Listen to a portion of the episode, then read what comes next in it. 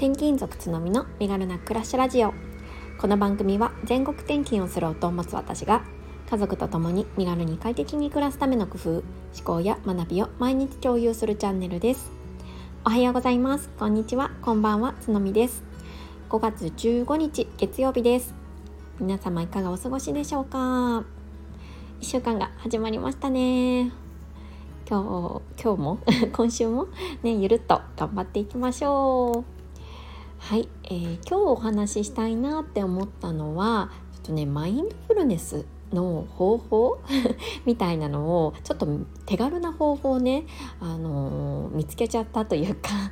あのこれマインドフルネスを取り入れるのにいい方法だなって思ったことがあったのでそれについて皆さんと共有したいなと思います。マインドフルネス結構ね最近この言葉聞くこと多いんですが皆さんはいかがですか？もしかしたらねヨガとか瞑想とかをされている方とかは、うん、あのもう全然そんなの当たり前にしてるよっていう方が多いのかなって思うんですけれども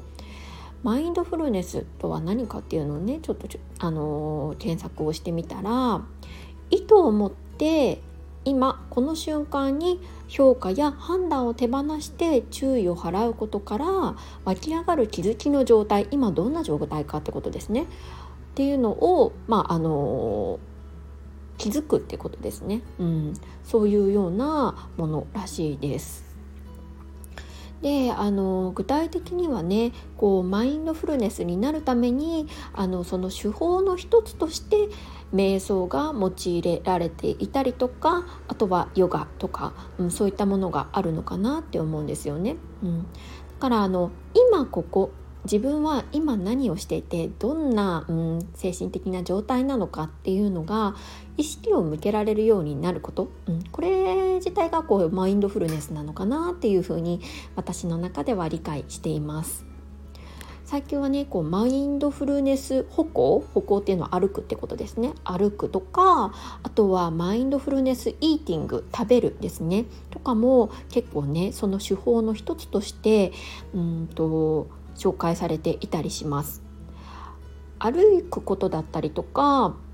まあ、食べるっていうことは必ず日常的に、うん、あのやってることかと思うんですけれども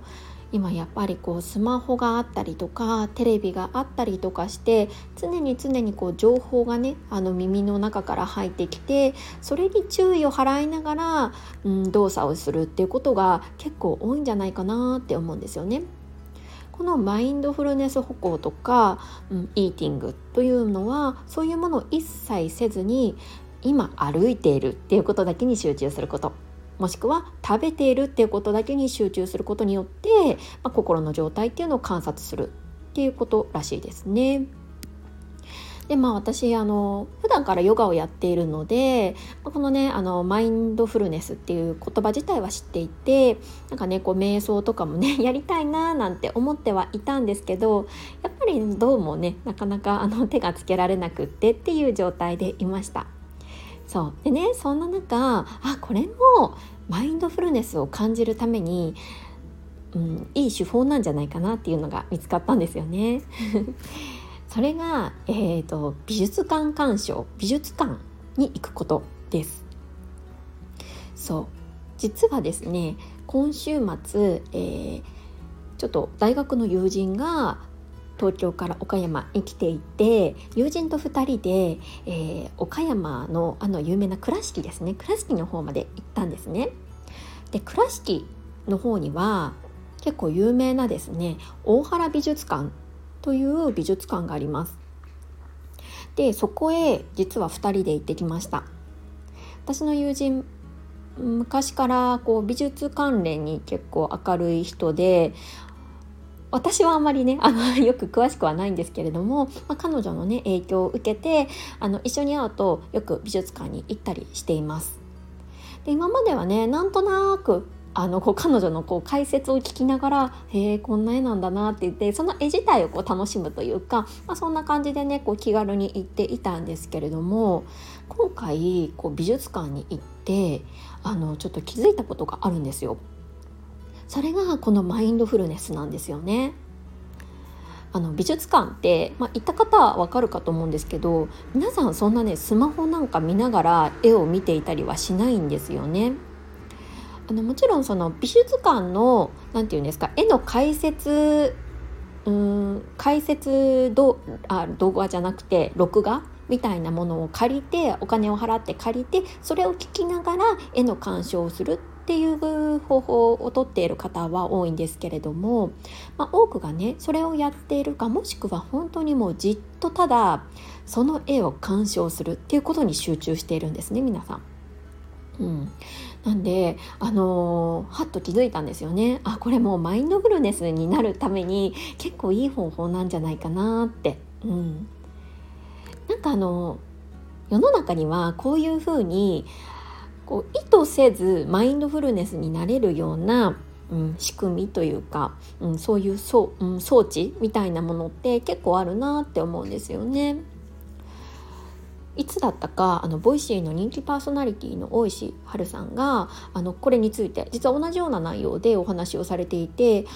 えー、春さんはその時言っていたのが映画館とサウナでした。うん、確かにそうですよね。映画館も今ここに集中して映画だけに向き合うっていうような空間が作り上げられているところかなって思うんですよね。そしてサウナも同じです。こんな風に、まあ、結構ねスマホが使えない環境下はあのこのマインドフルネスうーんになるにはいい空間なんですよね。それと同じような感じで美術館もそれに当たるなって今回ちょっと気づいたのであのお話をしてみました。マインドフルネス瞑想とか、まあ、こういうね今ここに集中することっていうこのねあの考え方をちょっと取り入れてみたいけれどもまあ、自分自身でねやるのには少しハードルが高いなっていう方は、うん、こういったことをやる、うんと、美術館に行くとか映画館に行くもしくはサウナに行くとかあのもう強制的に情報から遮断をするっていう方法を取ると意外にねあの簡単にできるんじゃないかなと思ったので今日は紹介をさせてもらいました。皆さんもね是非こんな視点であのこういった場所に行かれてみてはいかがでしょうか。ちなみにね大原美術館はすごいこう建物自体もあの芸術的で美しくそしてねやっぱりあの展示されている絵画も本当にあの私はあまり詳しくないんですけれどもまあ素晴らしいなってあの素人でも思えるものがたくさんあって本当にいい時間だったなって思います。なんか本当に何て言うんですかねこう時間をたっぷり使って絵だけを鑑賞するっていう時間すっごい贅沢ですよね。うんなんか本当にあの今だからこそその貴重な時間、うん、すごい贅沢な時間っていうのを感じることができたなって思います。興味のないよっていう方もちょっとね一回こう足を運ばれてみたりとかするのも、うん、いいかもしれません。はい、ここからはコメント返しをさせていただきます。えーとね、どんどんね、いただいているコメントが溜まってきているので、今日は少し長めにコメント返しをしていきますね。えー、96回目の放送、家事を楽することもトレーニングが必要の回に、えー、コメントをいただきました、ほのさんです。つのみさん、こんばんは。私もつのみさんと同じように考えているタイプなので、共感できることがたくさんありました。そして私は産後のママにはママに今は緊急事態だからやらなくてもいい家事をお休みしたり家事や代行など自分が自分以外の方法を考えてみてくださいとお話しするのですがうまく伝わらなかったりやらないことが許せないと考える方も多いのでバランスが難しいなと感じています。つのみさんがおっしゃっていた練習が必要という表現が分かりやすくて参考になりましたということでほのさんありがとうございます。ほのさんはねあの助産師さんでそういった発信をされている方なので、まあ、このようなねコメントをくださったのかなと思うんですけれどもそうなんですよね。あの結構世の中にはやらねばならぬっていうそういう考え方が多くないですか？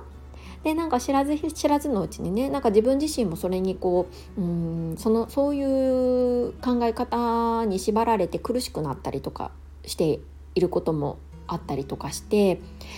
苦しいなって思った時にちょっと自分の身を引いてみて本当にそれはしないといけないのかかなとか、うん、本当に私じゃないと、うん、やる人が私じゃないとダメなのかなとかそういう視点でね考えられるとまた少しね楽に生きられるんじゃないかなって思ったんですよね。はい、ほのさんあの素敵なコメントありがとうございます。きっとほのさんの、えーなんだろうアドバイスとかそういう、うん、言葉がけで救われるママさんたちきっとたくさんいらっしゃるんだろうなと感じました。これからもよろしくお願いします。続いて97回目の放送「育児の色ぜと直線バイアス」にコメントを5名の方からいただきました、えー、ゆりさん、てんてんさん、ゆかさん、ちかさん、みなみさんです、えー、この放送ではあの私がねあの最近聞いているボイシーパーソナリティのアピママさんがおっしゃっていた直線バイアス、えー、この辛いことはずっと続くんじゃないかっていう、まあ、認知的認知の歪みについてちょっとお話をした回になるんですね。でまあ、私自身の経験とかも踏まえてお話をさせていただきました。えー、ゆりさんです。つのみさんこんにちは。アピママさん私も聞いています。言葉の選び取りが個性が溢れていてたくさんの視点を与えてくれる方だなと思っています。直線バイアス私もあります。生後23ヶ月のまでの私は本当に本当に神経質で夫に心配されていました。その時はその心配にも分かってもらえないと思っていましたが過ぎ去ると冷静に見れるんですけどね。自分を俯瞰してみてあげること大切ですね。ということでゆりさんありがとうございます。あアピママさん聞いてらっしゃるんですね。そうそうそうなんですよ。なんか結構個性的な言葉選びでこう独特なんですよね。それその、うん、そういったところも私大好きでプレミアムボイシーも登録させていただいてます。ゆりさんも、えー、お子さんが生後23ヶ月の頃はあったっていうことでやっぱりねどうしても子育てってこれの連続なんじゃないかなって結構個人的には思ったりしています。こうずっとこうだったらどうしようとかもうこのままだったら大変っていう思いがうーんやっぱりねあの大切な我が子だからこそ感じてしまって辛くなっちゃうっていうことなんですよね。でそんな時にねこう先輩ママからの話とか聞くとまあそんなのはねきっとあの今だけだよとか言ってくださることとかも多いと思うんですけれども、まあ、渦中の自分は そういうアドバイスとかも信じられない ところにいたりするんですよね。そうだからやっぱりこの直線バイアスあ自分はこういうバイアスにあるなっていうのが意識できるとまたちょっとね違ってくるかななんて思いました。はい、えー、続いててんてんさんです。つのみさんアピママさん直線バイアスどちらも初耳です。でも乳幼児ママのあるあるだなとすごく刺さるワードでした。私は息子が話せるようになってからのイヤイヤ期の叫び声が本当辛くて本当トンネルの中にいるように感じていました。今となっては笑い話にできて懐かしいくらいに感じていますがということでてんてんさんありがとうございます。やっぱりね乳幼児あるあるですよね。でてんてんさんも、えー、息子さんのこう叫び声が辛かったっていうことですごいわかります。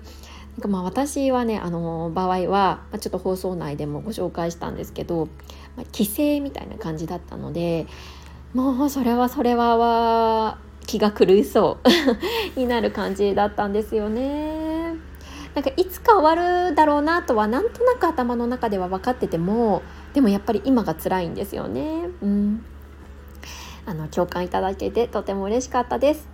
えー、続いてゆかさんです。つのみさんとろとろ豆腐ご飯お口に合っていたらいいな。あ合っていたらいいな。直線バイアス私もあります。子供関係の悩みは特に一生続くような気がします。アピママさん聞いたことないです。興味津々。また耳が忙しくなりそうです。ということでゆかさんありがとうございます。あそうそうこの回でちょっとねあのゆかさんがご紹介されていたとろとろ豆腐ご飯すごい簡単に作れるねレシピをご紹介されていてそれを作ってみますっていうこともねあの言っていたのでそれに対して反応してくださっていましたね、うん、すごく美味しかったです。